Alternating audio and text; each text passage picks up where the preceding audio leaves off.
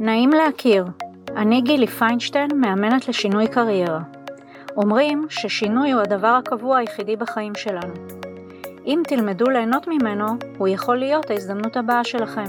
ברוכים הבאים למחילת הארנב, פודקאסט על קריירה והתפתחות אישית. בפודקאסט היום אני מארחת את דנה אביעד, יועצת עסקית ומנחת הורים לגיל הרך, בעלת רקע בייעוץ זוגי ובתמיכה נפשית באינטרנט בעמותת סהר. בעלת תואר ראשון במדעי המחשב, וכיום משלימה לתואר דו-חוגי בפסיכולוגיה. אנחנו מדברות על הדרך שעשתה בקריירה שלה, המחברת את הצדדים האנליטי והרגשי שבה, על ניהול רגשות בקריירה ובכלל, כשכיר או עצמאי, על טבלת הרגשות של עמותת סהר, על מה שגורם לנו לרצות לשנות קריירה ועוד. אתם מוזמנים להתרווח בקורסה או לצאת לצעידה שלכם, מיד מתחילים.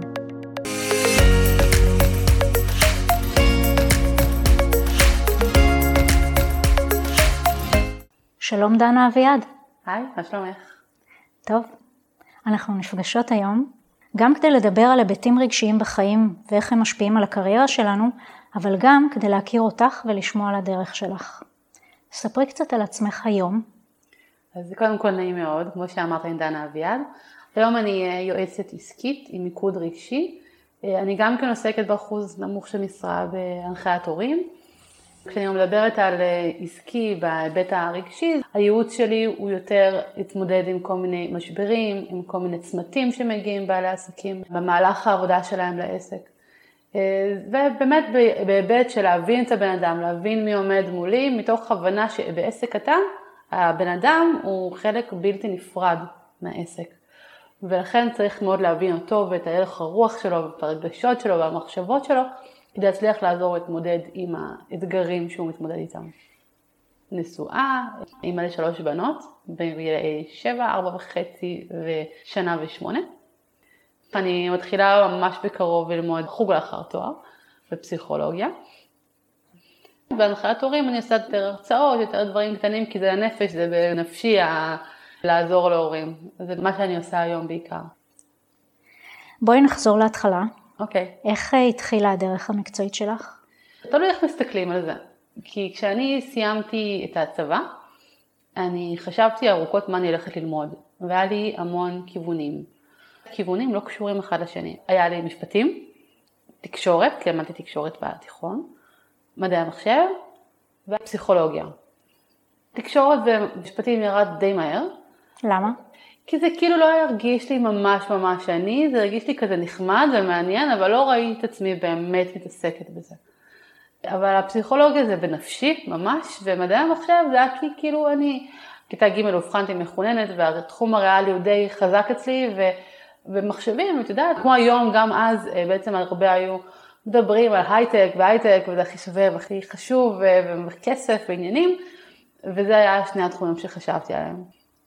רצה הגורל, וכשהשתחררתי מהצבא, לפניי השתחררה המפקדת שלי, והיא אמרה, לי מצאה עבודה בתור אה, QA בבנק, ואמרה לי, בואי, תעבדי איתנו, זה כדאי לך, זה אחלה כסף, זה היה לפני שהבועה התפוצצה. ואמרתי, טוב, איך חייל משוחרר יכול להגיד לא, כשאומרים לו בוא, תרוויח פי שתיים ממה שתרוויח מכל מקום אחר. אז אמרתי, טוב, אני לא מוותרת על הזדמנות. התחלתי לעבוד שם, תוך כדי ככה בשנה הראשונה עשיתי סתם לימודי תעודה של אנימציה, אני מאוד אוהבת ללמוד. ואז אמרתי, טוב, אני כבר ב-QA, מתעסקת עם זה, מדעי המחשב. וזה מה שלמדתי בהתחלה. אבל אחרי תקופה של אה, משהו כמו שלוש שנים אולי, כבר חשבתי לעבור לעבוד בתור מתכנתת, הרגשתי שקצת חסר לי הקשר עם אנשים, חסר לי לבוא ולעזור לאנשים, חסר לי לדבר, אני בן אדם שאוהב לדבר, בגלל זה אני גם פה. וחשבתי איך אני ממלאה את החייל הזה. ואני בן אדם מאוד מחושב. אני לא אוהבת לבוא לעשות משהו כי, כי בא לי, אני רוצה לבדוק את זה ולראות שזה מתאים ולבחון את זה ואז להתקדם. ואז באמת מה שיצא, אמרתי, טוב, אני פה, אני עובדת, יש לי עבודה, אני מכניסה כסף, הכל טוב. בוא נראה אם אני יכולה באמת אה, לבוא ולראות איך באמת עובד לי הקטע של לעזור לאנשים. חיפשתי התנדבות. ושלחתי לי כמה מקומות, ואחרי איזה, לא יודעת, כמה חודשים טובים, חזרו אליי מעמותת סער, ואמרו לי שהם מחפשים מתנדבים, ואם זה עדיין רלוונטי. אמרתי להם שכן. סער? סהר. סיוע והקשבה ברשת.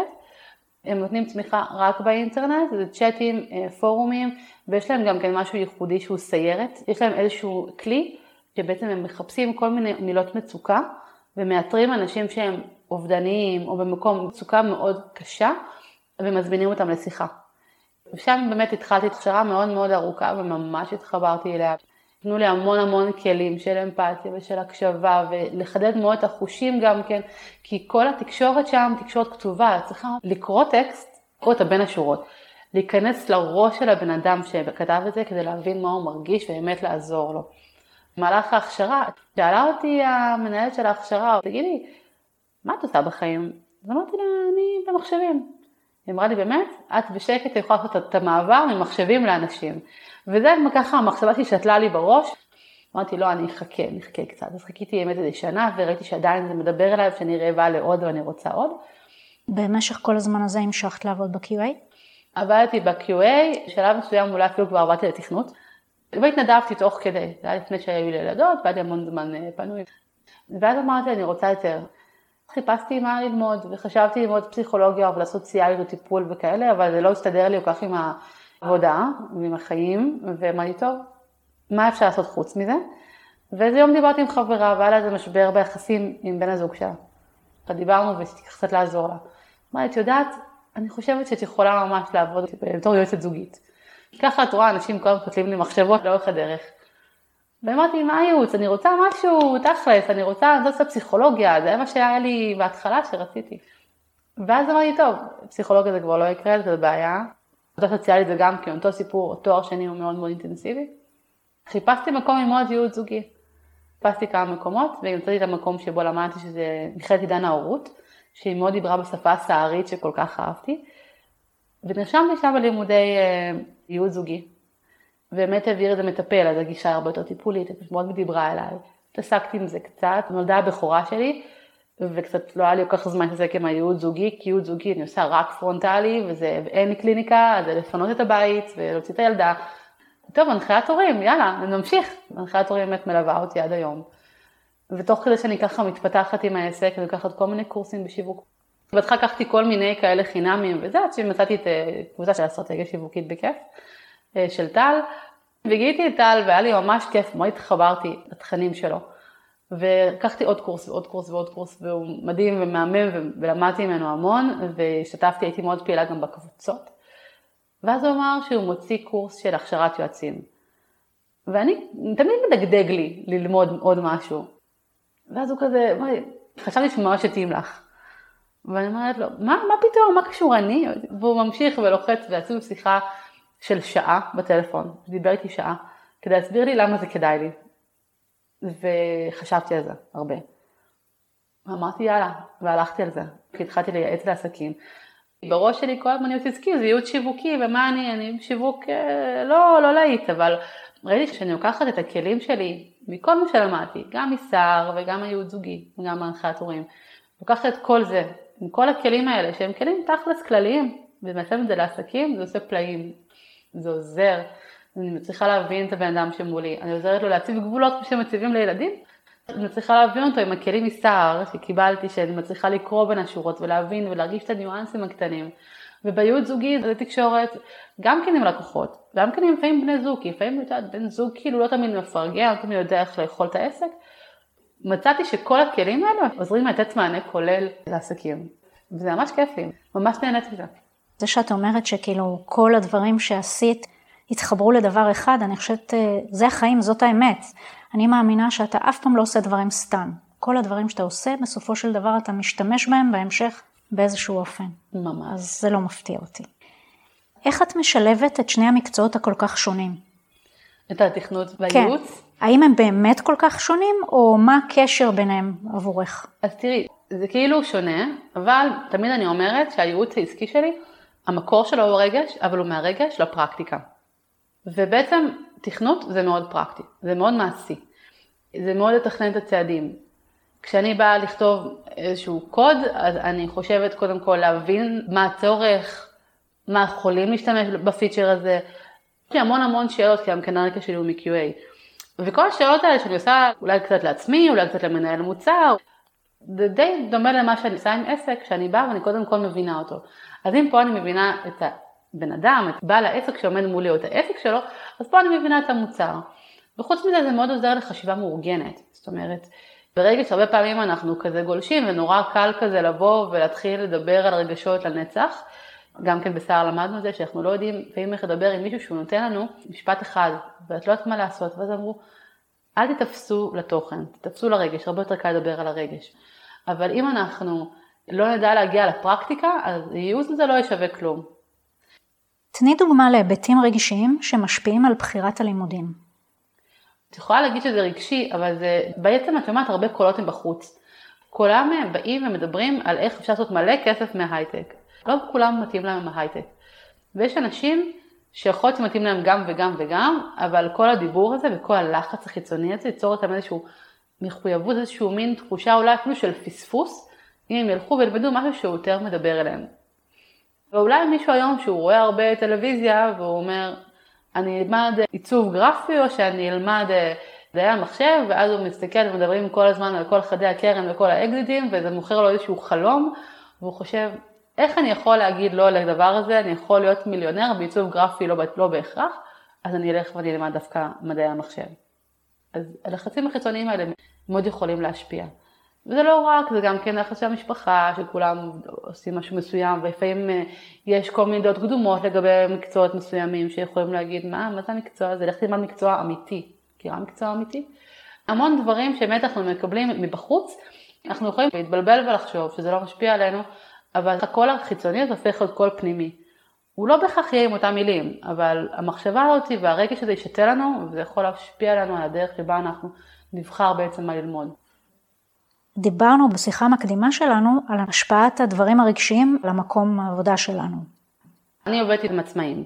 עכשיו עצמאים זה עסק של בן אדם אחד, זה איך אני משפיעה על העסק של עצמי, אז זה נראה כאילו די ברור, אני זה העסק והעסק זה אני.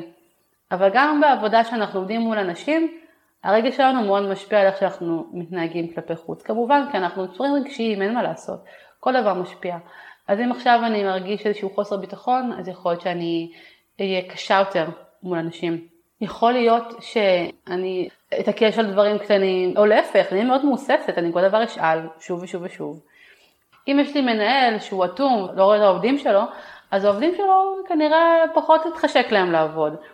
ויש פה עניין של להבין כן איך לבוא ולתמרץ עובד, ומה עובד צריך, ואיך לנהל מערכת יחסים בתוך מקום עבודה, כי מקום עבודה בסופו של דבר זה לא רק כסף ולא רק מה אני עושה ולא רק הגשמה עצמית, זה גם כן חברה, חברה מבחינת אנשים. ואם אין מערכת יחסים טובה בין העובדים, אם יש תחרותיות בין העובדים, אם אין שיתוף פעולה, אם אין שקיפות מול עובדים, הדברים האלו הם בעצם משפיעים על איך שהעובד מרגיש במקום העבודה שלו, כמה הוא מרגיש שייך או לא שייך, כמה הוא מרגיש שמעריכים אותו או לא מעריכים אותו, וכל הדברים האלה הם באמת פקטורים באיך הוא יתנהג במקום העבודה, בכמה הוא יתרום, איזה מין עובד הוא יהיה בעצם, גם לקולגה שלו וגם כן כלפי החברה. את מדברת על היבטים רגשיים, אז אה, הרגשות שלי והרגשות של אנשים מסביב, והרבה פעמים אנחנו קוראים לזה פוליטיקה, ואיך אני מסתדר ולא מסתדר, אז איך אני יכולה לנהל את זה? האם אני באמת יכולה לנהל את זה? זאת שאלה גדולה, כי באמת יש דברים שאני יכולה אולי לבוא וקצת ללמוד על עצמי, ובאיזשהו תהליך של למידה עצמית, להבין איך אני מגיבה לסיטואציות, ולדעת להגיב בצורה מיטבית, שתעזור לי באמת לנהל סיטואציות בצורה טובה יותר. כמובן שכל דבר הוא באיזשהו מין גבול, כי יש לנו את האנשים האחרים, ואם אני אהיה הכי טובה שאני יכולה להיות, אם האחרים מסביבי לא, לא מדברים איתי באותה שפה, זה יהיה מאוד קשה. כשאנחנו מדברים על תקשורת בין בני אדם, אנחנו הרבה פעמים מדברים על מקום להקשיב, זאת אומרת, לפני שאני מגיבה זה להקשיב, זה להבין, אבל אם אני כל הזמן אהיה זאת שיבוא ואני אקשיב לך ואני אכיל ואני אשקף ואני אתן לך את המקום, ובשנייה שאני אמציא את המילה הראשונה, את תבואי ותתקפי אותי, אז אני אוכל את זה יום ואני אוכל את זה יומיים ואני אוכל את זה שלושה, אבל אחרי כמה זמן זה כבר לא יעבוד. אז בהקשר של השאלה שלך, יש איזשהו גבול, אנחנו יכולים לבוא וללמוד צורות תקשורת, אנחנו יכולים לבוא וללמוד איך לבוא ולהגיד את הדברים. אני מאוד גישה של, של להיות פתוחה ולהגיד את הדברים כמו שהם, לדעת להיות אסרטיבית כשצריך. אני לא חושבת שצריך אה, להתחנף לאף אחד. אם אני חושבת שמגיע לי, לבוא ולהגיד את זה בצורה יפה, בצורה חד משמעית, אבל בצורה מכבדת גם כן. וברגע שאנחנו מאוד כנים ובאים ואנחנו יודעים לדרוש ויודעים להגיד מה אנחנו שווים ואנחנו בטוחים בעצמנו, אז הדברים נראים יחסית טוב. השאלה כמובן תמיד היא מול מי אנחנו עומדים. האם הבן אדם שעומד מולנו הוא מסוגל להכיל את זה, או אם אנחנו מדברים פה על מישהו שכבר המערכת יחסים איתו היא פחות טובה, או לחילופין שהוא פשוט לא, לא בא לו לתת לנו משהו, ואז זה כבר לא משנה כמה אנחנו נתאמץ. מה גורם לנו לרצות לשנות קריירה? אני לא יודעת מה גורם לכולם, אני יכולה להגיד מה גרם לי, שזה בעיקר אה, דחף פנימי, באמת, הרגשתי שחסר לי, היה לי כאילו, היה לי אפור. יופי, אז היה לי כסף, סודר לי ונוח לי ויציב לי, אבל משעמם לי, אני רוצה משהו אחר. הרגשתי שמשהו חסר לי בחיים. אגב, זה כאילו דרך אחת שזה קורה, זה משהו חסר, מין דחף פנימי. לפעמים מה שקורה, כשמגיע ילד ראשון, אומרים תמיד שהשנה הראשונה של החיים של הילד היא משבר בזוגיות. אני אומרת שזה קורה כי השנה הזאת זה מין משבר למעשה, והמשבר הזה הוא מעצים את מה שיש. אם היה זוגיות טובה, אז הילד גם כן יבליט את הדברים הטובים בזוגיות. אם הייתה זוגיות פחות, אז גם כן אנחנו נראה שהזוגיות, משהו נשבר בה. וככה זה בכלל בחיים. משבר מעצים, מעלה את הווליום לדברים שכרגע יש לנו בחיים בנו. אם עכשיו אני אהיה באיזשהו משבר, ואני אומרת משבר במרכאות כי זה קצת לא נעים להגיד משבר על לידה, בסדר? אבל הרבה נשים אחרי לידה, אחרי חופשת לידה, פתאום משנות קריירה. למה? כי פתאום הם קיבלו אה, פרספקטיבה אחרת, הן מסתכלות על דברים מזווית אחרת. הן מרגישות אחרת, הן מרגישות מה בא להן, מה יותר מתחבר להן, פתאום הן מבינות שלא בא להן לחזור לחברה אותי עם האנשים האלה, שפתאום לא בא להם בכלל אה, להתעסק בלמכור דברים שאולי אידיאולוגית היה להם קצת קשה עם זה תמיד, אבל עכשיו כשהם אימהות אז יש להם איזה מין מחויבות אחרת. אז אה, אני חושבת שהרבה פעמים עם משברים כאלו, ממין בלבול כזה דווקא, אז הרבה פעמים צומח השינוי. מה המצב הרגשי שכדאי שנהיה בו, mm-hmm. כדי שנוכל לעשות את השינוי קריירה שאנחנו רוצים לעשות? כמו שאמרתי, זה מתחיל בדרך כלל בבלבול, אבל מתוך בלבול לא הייתי פועלת. אני חושבת שמאוד כדאי תמיד לאבד את הרגשות ולהבין מאיפה זה בא. זאת אומרת, אה, אני יכולה לבוא ולחשוב, לטעות ולחשוב, אני אפילו אגיד, שאני נורא רוצה לעשות משהו מסוים. ואולי אני אפילו אתחיל ללכת לכיוון הזה, אבל משהו לא בטוח יעבוד לי, משהו לא בטוח יזרום לי, משהו, זה יהיה ליד, זה לא, זה לא, יהיה, לא ירגיש עדיין שלם. ובשביל זה באמת יש איזשהו תהליך שהייתי אומרת שכדאי לעשות איזשהו מחקר פנימי. כשמישהו בא ואומר לי שהוא לא יודע מה הוא רוצה ושלא בא לו יותר לעבוד במקצוע שלו ומה הוא זה, אני קודם כל שלח אותו למחקר פנימי על החיים שלו בכלל. זאת אומרת, לבוא ולהבין מה עושה לי טוב, וזה לא חייב להיות מה עושה לי טוב בהקשר של העבודה שלי, בלי איזושהי נקודה שעליה אני מסתכלת, אלא בכלל, לבחון את היום יום שלי. היום היה לי יום שהיה עשיתי משהו במשך איזה שעתיים, והיה לי מה זה כיף, וזרם לי, והיה לי נהדר, והרגשתי שאני רוצה מזה עוד, אוקיי, למה רציתי מזה עוד? מה היה כל כך טוב בזה? ויכול להיות שאני לא אצליח להבין למה ומה בדיוק, ואני אסתכל, ואני אקח עוד יום ועוד יום, ואז אחרי יומיים עוד פעם יהיה לי משהו שאני עשיתי אחר, ששוב פעם אמרתי, וואי, פה היה לי ממש כיף, וזה אני רוצה עוד. מה הדבר המשותף לשניהם? מה השגתי בשני המקרים? אני יכולה להגיד לך על עצמי, שכשבאתי והבנתי שאני באמת רוצה לעשות משהו אחר, התחלתי לחשוב, בתוך העבודה שלי, אפרופו הקשר בין אה, תכנות לבין אה, ייעוץ, ישבתי איזה יום בעבודה וכבר בשלב שאני כבר לא רוצה לעבוד בתור מתכנתת, והיה לי יום שוואלה, יצאתי מלאת אנרגיות. אמרתי, מה? איך הפעם יצאתי מלאת אנרגיות? מה היה לי? וואי, היה לי היום איזשהו באג שהיה לי ממש ממש קשה לפתור, וחקרתי וחקרתי וחקרתי אותו, עד שמצאתי את המקור שלו ותיקנתי אותו בצורה הכי טובה, מדויקת ומעולה, וזה עבד פיקס. ואז אמרתי, אז מה זה בעצם? מה זה משותף לזה ולייעוץ? זה ה-problem solver. זה לבוא ולקחת את הבעיה ולפרק אותה לחתיכות ולהבין אותה ולהעמיק בה ולהבין, למצוא את הקצה החוט. בין אם זה בקוד שאני צריכה לחפור ולחפש את השורה הספציפית שהייתה בבעיה, ובין אם זה לבוא ולדבר עם בן אדם שאומר לי, משהו לא עובד לי, ואני חופרת איתו ואני שואלת אותו עוד שאלה ועוד שאלה ומדייקת פה ומשקפת שם, עד שאני מגיעה לשורש, לנקודה שאני אומר, אני מבינה שזה הדבר שבעצם תוקע אותו, זה השורש, פה צריך לטפל וזה ישחרר את הכל.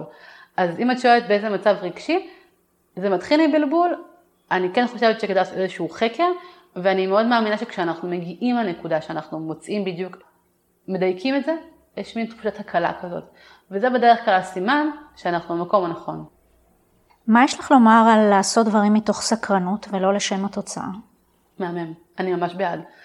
כי אם אנחנו לא נסתקרן ולא ננסה, אז אנחנו נשאר תקועים באותה נקודה, אולי אפילו באותה נקודה מתוסכלת, כי אם אנחנו סקרנים לגבי משהו, יש סיבה.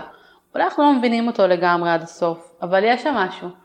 כשאני אה, חושבת, מעניין, מעניין איך זה עובד, ואני אסתכל, אז אני אסתקרן, אז אני אבדוק, ואולי אני אפילו אלמד איזשהו קורס, או שאני אראה, אשקיע מיליון שעות בצפייה ביוטיוב או, או בהאזנה לפודקאסטים, ואני אלמד, ויכול להיות שבסוף אני אגיד, אוקיי, היה נחמד, ביי.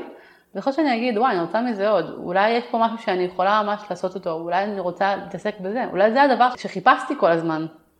אז את בעצם אומרת שמשהו שהתחלתי איתו בסקרנות, עשוי בעצם, כן. אה, לצאת משהו טוב, משהו שאנחנו יכולים להמשיך איתו, לעשות איתו אולי אפילו קריירה אחרת או משהו אחר. לגמרי, או שזה יכול להיות כלי, אגב, זה לא חייב להיות קריירה, זה יכול להיות כלי לקריירה הנוכחית. מה זאת אומרת? זה אומר שאני אולי אה, אקח איזשהו קורס על משהו שהוא צדדי כזה, נגיד עכשיו אני אה, אקח קורס אנימציה, ויכול להיות שאולי אני מתעסקת באיזשהו תחום של בניית אתרים. ואז אני אגיד, וואי, אני יכולה לשלב את זה באתרים, לבנות כל מיני כזה אנימציות. בדרך כלל יהיה איזשהו קו מחבר. יש תמיד משהו שאפשר לקחת מתחום אחד ולשים אותו בתחום אחר, ואנחנו עושים פה משהו שהוא שונה ומיוחד ומעניין. אפילו אם אני עוסקת בייעוץ קריירה, זה נורא יעניין אותי ללמוד עיצוב תעשייתי, עיצוב מוצר. אני מאמינה שאפילו שהתחומים הם כביכול מאוד שונים, יש פה משהו בעיצוב מוצר שאת יכולה ללמוד על חשיבה יצירתית, על תהליכי פיתוח. זאת אומרת, את יודעת מה, אז אני לא אעצב מוצר, אני לא עכשיו אחליף קריירה ואהיה מעצבת מוצר, אבל עכשיו אני למדתי כל מיני שיטות איך לפתח את היצירתיות שלי. אני לוקחת את הכלי הזה ושמה אותו אצלי ואני עושה דברים מדהימים שאף אחד אחר לא עושה. איפה הרגש יכול להפריע לנו בהקשר של קריירה? כשאנחנו מסתכלים על הרגשות שלנו, אנחנו גם מסתכלים על חסמים שיש לנו. והרבה פעמים אה, קורה שיש משהו שמונע מאיתנו לעשות איזשהו צעד. זה יכול להיות פחד, זה יכול להיות חוסר ביטחון.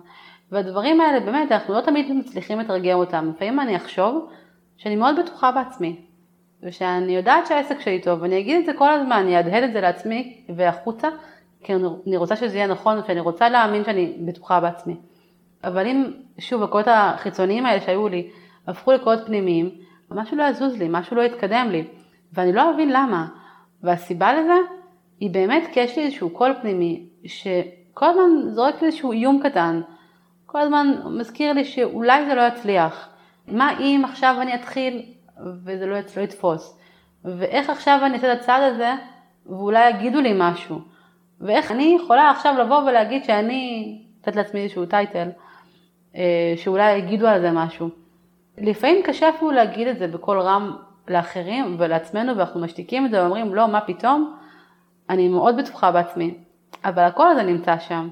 הקול הזה נמצא שם והוא לפעמים עמוק, לפעמים הוא חבוי, לפעמים אנחנו גם לא, לא יודעים ויודעות למה, אבל הוא עוצר אותנו, ממש עוצר אותנו מלהתקדם. מול קשיים ממש חיצוניים, שאת באה ואת אומרת, מה, ואני בבית, אז אני לא אעשה משהו בבית, ואז זה מעכב את העסק, אבל זה לא, זה לא באמת הבית מעכב, זה הרגע שלי עם עצמי, זה איך שאני תופסת את עצמי, זה איך שאני תופסת את זה שאני בבית עכשיו, ואני צריכה לעשות משהו, מצפים ממני, וזה לא באמת מצפים ממני, לפעמים אני מצפה מעצמי, אני מרגישה לא נעים, שאני הייתי כל היום בבית, במרכאות, כן, את יודעת, עובדים מהבית, הייתי כל היום בבית, אבל הכיור מלא בכלים, אני מרגישה עם זה לא נעים, שאני הייתי בבית ואמרתי לבן הזוג שלי שאני לא יכולה לקבל עכשיו את המשלוח, או מה שזה לא יהיה. כל מיני דברים כאלה, דברים שהם פנימיים שלי, שאני לא מסוגלת לבוא ולהגיד, או שאני לא מסוגלת לבוא ולהגיד לחברה שאני לא יכולה לראות היום לקפה, כי אני עובדת, אז מה אם אני עובדת מהבית, אני עדיין עובדת.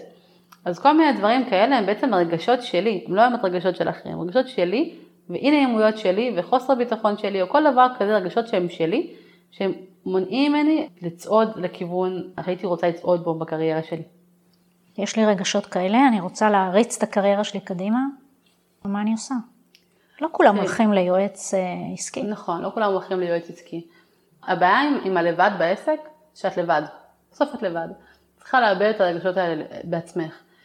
וזה לא תמיד פשוט. לפעמים יש דברים שאפשר לעשות תהליכים מחשבתיים ונורא להם לנסות ולחשוב ולהסתכל על דברים ולהגיד רגע, נכון, אני בבית, אבל אני, אני עובדת. אני עובדת כמו, כמו שעבודה כשכירה, אני מחתימה כרטיס וירטואלי בשעה תשע, אני מחתימה אותו בסיום היום שלי בשעה שתיים, שלוש, ארבע, חמש, מתי שזה לא יהיה.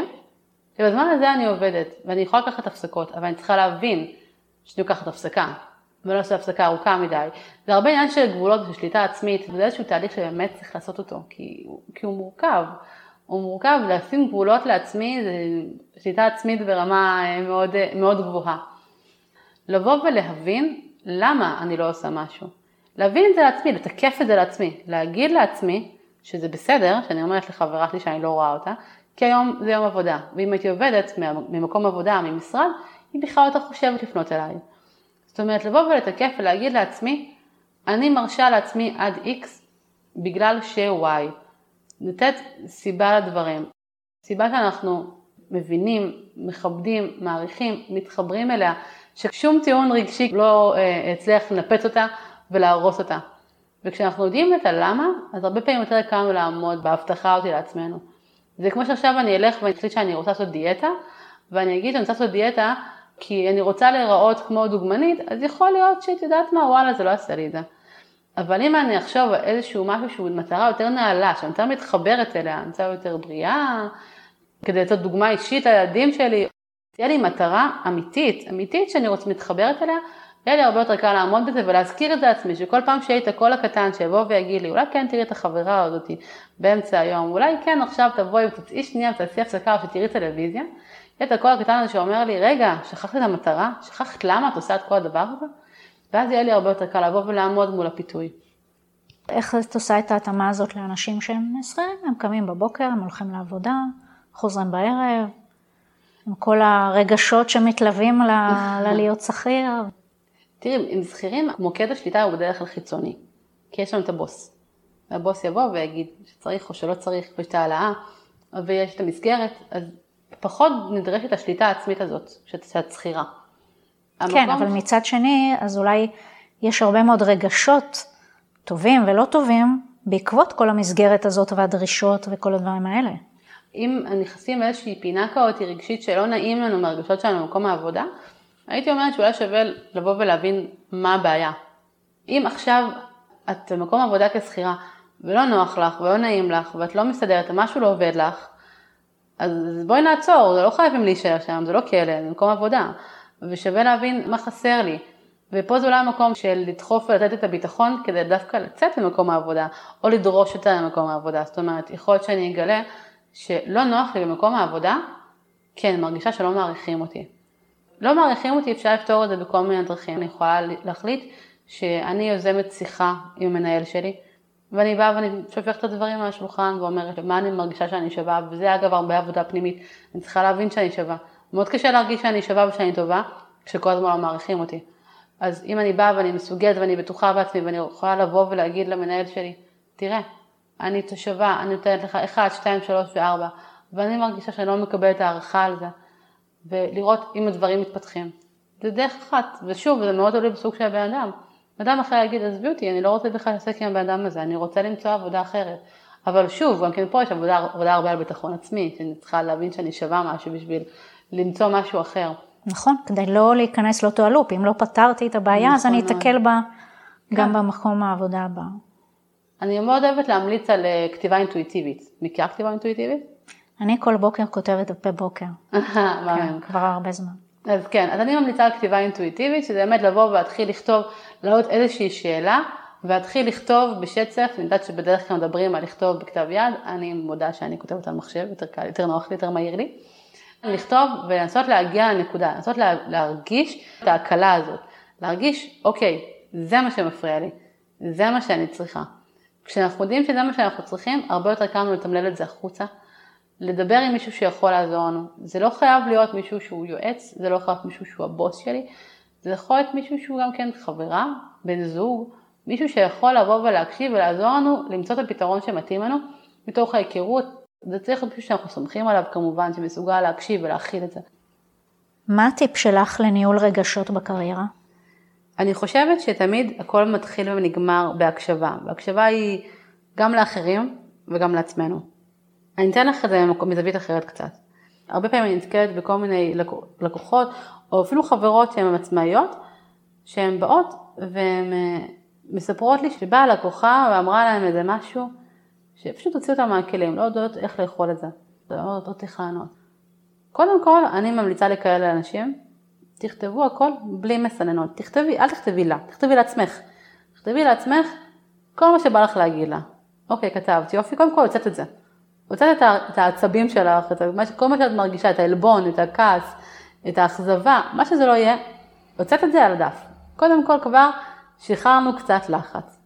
עכשיו בואי נקרא את זה עוד פעם, וננסה להבין מה תכלס את מנסה להגיד, מה הנקודה שלך, מה חשוב לך להעביר. וגם כן, כן הייתי מכניסה טיפה את הרגש. זאת אומרת, אני כן מאמינה שבסופו של דבר, אם אני אבוא ומישהי תגיד לי, אולי לקוחה נורא תכעס עליי, תגיד לי איזה משהו כזה מאוד כועס, ואני אענה לה משהו לקוני, זה מאוד מעצבן. כי אני התעצבנתי עליך עכשיו, אני כועסת עלייך, מה את עכשיו כאילו, מה, מה זה הקרירות הזאת? ועימותים שיש לנו במקום עבודה, בין אם זה בין אה, בוס לעובד, בין קולגות או בין לקוח ובעל עסק, קודם כל לתת המקום לרגש של השני, לבוא ולהראות שאני מבינה מה עובר עליו, ואחר כך לבוא ולהגיד איפה אני בתוך זה, מה אני מרגישה בתוך זה, ואז העניין הפרקטי. זאת אומרת, כן, לתת את המקום של הרגשות, כן לפרוק את הרגש עם עצמנו באיזושהי דרך, אפשר כן סתם לחפור למישהו, אבל אני כן ממליצה לכתוב את זה, כי כשכותבים את זה, זה מה שאנחנו רוצים להגיד, זה מאוד עוזר לנו לחדד לעצמנו. זה נכון, אבל בזמן אמת אנחנו לא תמיד אה, יכולים, זה לא שהיום הבוס אמר לי, או הקולגה או מישהו אמר לי היום משהו, אז אני אלך הביתה, או שאני, לא יודעת, אמצא זמן ואני אכתוב ואני זה. יש דברים שאני עכשיו מולך, ועכשיו אני צריך לדבר, ועכשיו אני צריך לדעת לנהל את הרגשות שלי. אוקיי, okay. אז אני אגיד לך משהו אחר, מותר לך לכעוס. זה בסדר, תראי, נכון, יש איזשהו אידיאל, איזה חלום, שאני תמיד אצליח לבוא ולהגיד את התשובה הנכונה והמאופקת והמנוסחת והנהדרת והכל.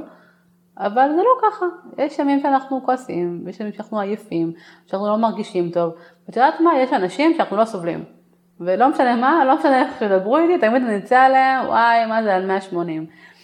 וזה בסדר, ומותר לנו כי אנחנו בני אדם. מה שחשוב גם כן לדעת איך, איך לקום מזה. אז אוקיי, עכשיו היה לי איזשהו ריב עם מישהו מהעבודה שלי, או עם לקוחה שלי, בסדר, אפשר לתת לזמן רגע לעבור, לתת לזה רגע לשקוע, לתת לזה רגע שאנחנו טיפה נרגע מה, מהעניין הזה, ולדעת לבוא וליזום גם כן את השיחה אם אנחנו הרגשנו שהיינו לא בסדר, ולחדד את הדברים ולבן את העניינים, וזה פה הוויסות הזה. אי אפשר לסתום את הפה כל הזמן ולבלוט את הצפרדע, זה לא נכון, זאת אומרת לבוא וכל הזמן להיות ככה הכי רגועה ושקולה, לא. דווקא טוב שיראו שלפעמים את כועסת, שיראו שגם לך יש גבול. אבל כן, לפעמים כשיודעים שאתם כיודעת להתעצבן, אז קצת אנשים יודעים, אוקיי, לא מתעסק איתה כל כך, אנחנו יודעים שאי אפשר למתוח את הגבול עד הסוף. תגידי כמה מילים על אה, ויסות רגשי. בעיניי ויסות רגשי זה קודם כל להבין מה אני מרגישה. יש אוצר מילים רגשי. יש המון מילים שמביעות כל מיני רגשות. והרבה פעמים אנשים משתמשים ב...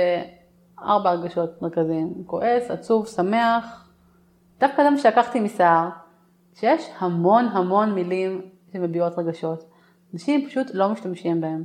עכשיו למה זה חשוב להשתמש במילים האלה? כי זה עוזר לנו טוב יותר להבין את עצמנו וגם כן להסביר את עצמנו. בוא נגיד שבדרך כלל כעס או עצבים זה גלגול של רגש אחר. לפעמים אני כועסת כי אני מאוכזבת, לפעמים אני כועסת כי אני מותשת, לפעמים אני כועסת כי אני מיואשת, לפעמים כי אני מתוסכלת, אז בואו נבין את זה, אז זה מאוד עוזר גם לביסות הרגשי.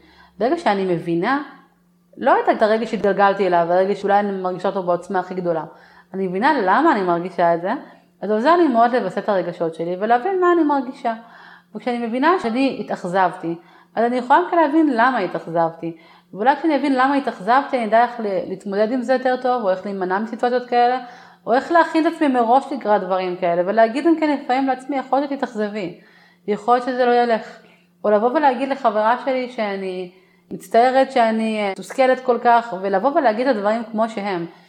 וזה מאוד עוזר להבין את עצמי, ונותן לנו איזושהי שלווה, כשאני מבינה מה אני מרגישה. באמת לא מלמדים אותנו להכיר או לדבר את כל המנעד הזה של הרגשות. אז איך אנחנו יכולים לתקן את זה? מה אנחנו יכולים לעשות? לדבר את זה יותר. אבל כן. אם אני לא מכירה את המילים האלה, אני לא יודעת לדבר את זה בכלל, את בעצמך אומרת, כן. משתמשים בארבע מילים מאוד נפוצות. נכון. זה אומר שאנחנו לא מספיק מודעים לכל הדברים האחרים. אני לא חושבת שלא מכירים את המילים, פשוט לא יודעים איך להשתמש בהם או לזהות אותם על עצמנו. תני אה, דוגמאות. אני אגיד כן. לך רגש אחד, שאנשים מאוד קשה להם איתו, דוחקים אותו, וזה קנאה. רגש של קנאה זה רגש שאנשים מאוד מתביישים בו. הם לא, לא נעים להם להגיד שהם מקנאים. אני לא מקנאה בה, פשוט אני לא מבינה למה היא ככה ואני אחרת. לא, אין מה לקנא, גם כשאומרים לילדים, אין לך מה לקנא בו, כל אחד מקבל מה שזה. מותר לקנא. שקשה לי להגיד שאני מקנאה במישהי או במישהו. אם קשה לי להגיד שאני מקנאה, לא ממש מבינה מה זה, ואני מרגישה אולי לקחת את זה על עצמי. אולי אני לא מקנאה בה, אני מתוסכלת, מאוכזבת מעצמי. אני לא, לא אה, מקנאה בו, אני מיואשת מהמצב. ו- וזה בסדר להגיד שאני מקנא. זאת אומרת, זה באמת רגע שהוא מאוד, אה, הרבה מתעלמים ממנו. בשרה טבלת רגשות. מה, את אומרת הייתה. טבלה? טבלה של רגשות, כן. זה היה לפי כזה עמודות של, כאילו מין חלוקה כזאת, אה, כאילו נושאים, רגשות קרובים. מותש ועייף, מתוסכל ומאוכזב, ושמח ומאושר ומתרגש ומתבייש ועוד הרבה דברים. אני מבינה מתוך מה שאת מספרת, שכאילו, בעצם מה שאנחנו עושים, אנחנו מכניסים אותם לכותרת, אנחנו לא מדייקים יותר ברגשות שלנו. האם את יכולה לבוא ולהגיד שיש איזה שהם מילים מסוימות שאנשים לא משתמשים בהם בהקשר הזה, ואם היו מכניסים לתוך המציאות היומיומית שלהם, אז החיים שלהם היו יותר טובים? שאלה טובה, אני לא יודעת להגיד לך אם יש אה, משהו כזה, כי הרבה פעמים אני משקפת את זה לאנשים. איזה מילים את אומרת להם? אני הרבה אומרת מבולבל, כי רוב הלקוחות שלי מבולבלים ומבולבלות, כי זה באמת משהו שהוא מאוד מציף. מציף זה הרבה רגשות שעולים ביחד. השאלה אם כשאנשים באים ואומרים מציף, זה לא כדי להתחמק קצת מבאמת לדייק, כמו שאמרת, שצריך לעשות איזשהו מחקר עם עצמך ולהבין מה המניע, מה לא, בבסיס. אני, אני חושבת שהצפה נובעת מבלבול. כי לפעמים יש דברים שמעלים בנו המון רגשות. זה קורה. ומאוד קשה להבין מה עובר עליי בכלל. אני באיזשהו מין סערת רגשות כזאת.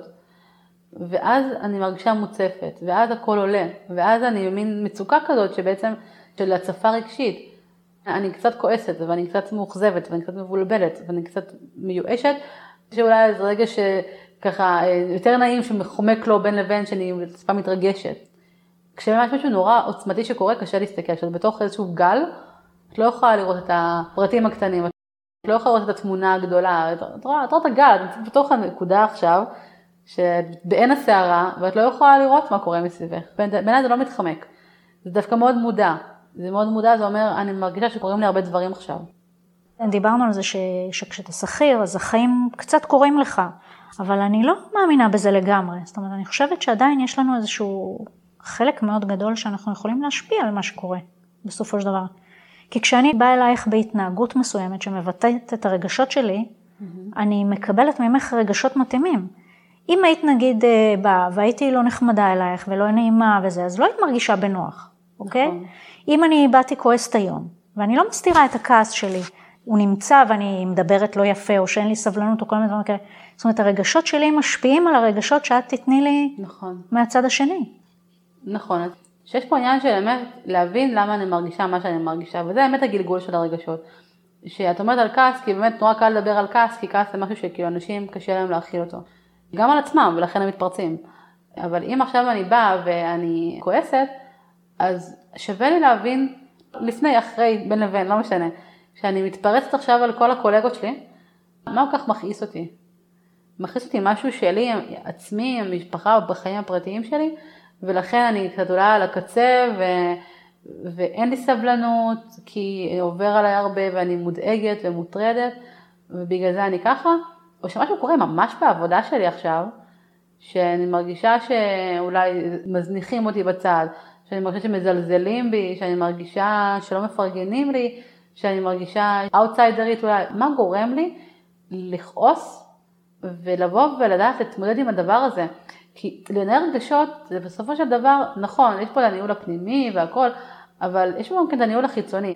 כעצמאי, אבל בעיקר כשכיר, כשיש לך סביבה שלמה שיוצרת לך את הרגשות האלה, את לא יכולה תמיד להחליט איך את תגיב לסיטואציות מסוימות, איך תרגישי בסיטואציות מסוימות, אבל את כן יכולה לבוא ולדבר על זה עם אנשים, ולמצוא את הבן אדם שאת יכולה לפנות אליו, ולנסות לשנות את המציאות שלך, כך שאת תרגישי בה טוב יותר. ובגלל זה אני אומרת שאת אומרת נכון שהחיים קורים לך ואת לא מסכימה עם זה ואני מבינה מה את אומרת, כי זה נכון שגם כן אני יוצרת את המציאות של עצמי, אבל זה לא רק אני. אנחנו לא חיים בוואקום, אנחנו לא יכולים להחליט שאנחנו שמחים ואנחנו נהיה שמחים. ואם משהו מעצבן אותנו מדי יום ביומו, אז הוא יעצבן אותנו, וזה לא משנה כמה פעמים אני אגיד לעצמי, שהיום אני אהיה שמחה, ואני לא רוצה שום דבר להגיע אליי, אם יבואו אליי עוד פעם עם הדבר הזה שמעצבן אותי ומטריף אותי, אז יעצבן אותי יותר. אני מאוד אוהבת סיינפלד, ובסיינפלד יש פרק עם קרמר שהוא הולך לאיזושהי שיטת ניהול כעסים, וכל פעם שמשהו מעצבן אותו, הוא לא מתעצבן, הוא אומר serenity now, שלווה עכשיו, שלווה עכשיו, ובסוף מה שקורה, שהוא פשוט יום אחד מאבד את זה לחלוטין, מתפוצץ בטירוף, זה, זה מבחינתי אה, לבוא ולהגיד, אני אחליט איך אני ארגיש, אי אפשר להחליט איך אני ארגיש, אם אני כועסת אני כועסת, כדי שאני לא אכעס, אני צריכה להבין מה מכעיס אותי, מה הרגש הקודם שהיה, ואז לבוא ולהעביר את זה ולתמלל את זה בצורה יפה, אסרטיבית, מנומקת, נעימה, מה שהכי מתאים לי. מי שיביע את זה בכתב, באימייל, לבוס שלו, מי שילך ויזום שיחה, מי שפשוט יקום וילך ויחפש עבודה אחרת, זה לא משנה. העיקר לבוא ולתמלל את זה ולעשות עם זה משהו, כדי לשנות את המציאות, כדי שאני אוכל להרגיש אחרת. יש מצבים שבהם חוות דעת או איזושהי תגובה שמישהו נותן לי, משפיעה על הרגשות שלי ועל הדברים שאני אעשה בעקבות הרגשות שלי. איך אני לומדת לסנן את זה? נכון, דברים כאלה תמיד יקרו. תמיד יהיה מישהו שיבוא ושיגיד לנו שאנחנו לא עושים את זה מספיק טוב, משהו אחר מספיק טוב. אז אני אחלק את זה לשתיים. יש מקרים שבהם אני אגיד לך, תשמעי, מה שנקרא better done than perfect. לא כל מה שנכון בעיני אותו אדם יהיה נכון לכולם. יש דברים שהם בגדר אה, תחום אפור, שלאחד ייראה מעולה וישמע לו נהדר ולאחר לא. זה המקום באמת של הביטחון העצמי. שברגע שאנחנו קצת מעורערים, וזה לפעמים קורה בתחילת הדרך, ולפעמים, וזה כשאנחנו פחות ככה, יש לנו את הקרקע היציבה שלנו, אז מאוד קל לשקוע במה שאומרים לנו אחרים. אבל ברגע שאני יודעת למה אני עושה, מה הסיבה שבגללה אני עושה הנחיית הורים רק אונליין, למה אני עושה את זה ולא עושה את זה בפגישות. ואני יודעת להסביר את זה לעצמי ואני מאמינה בזה, אז שום דבר לא יזיז אותי כבר, ולא משנה כמה פעמים יגידו לי שאני אפסיד בגלל זה לקוחות, או שאני לא יודעת מה, אני מבינה את זה ואני אלך על זה. ולפעמים צריך קביעה אחת, אחת, כדי לדעת לא, לא ליפול עוד פעם בתוך הקול הזה שמישהו בא וככה לוחץ אותנו לפינה ואומר את ההערה הזאת. מה התוכניות שלך להמשך? מאוקטובר מתחילה עם עוד אה, חוג לאחר תואר הפסיכולוגיה, שזה להגשמת החלום מבחינתי, שאני מהצבא חושבת ללמוד פסיכולוגיה. בינתיים אני נשארת בייעוץ העסקי והנחיית הורים במשרד יותר נמוכה. השאיפה היא בהמשך באמת אה, להעמיק את הייעוץ שלי לא רק לעסקים אלא גם לפרטיים. אני קצת אפילו לקוחות עם עסקיים שלי, אני נותנת להם גם כן ייעוץ פרטני במידה שהם מעוניינים, במיוחד כאלה שאני מכירה אותם כבר תקופה. זה הכיוון בינתיים. את יודעת, אבל אני מתגלגלת, ואני עכשיו אני אלמד פסיכולוגיה ואני אגיד, עזבו אתכם ייעוץ, אני הולכת לעשות ייעוץ פסיכולוגית, זה מה שאני הולכת לעשות כל חיי וזה החלום. שיהיה בהצלחה. תודה רבה. תודה דנה. אהבתם? דרגו את הפודקאסט ושתפו חברים. רוצים לקבל את הפרק הבא? הרשמו באתר שלי, career coaching co.il ועדכן אתכם. מתלבטים לגבי המשך דרככם המקצועית? מוזמנים לקבוע איתי דרך האתר שיחת מיקוד ללא עלות. תודה שהאזנתם, להתראות בפרק הבא.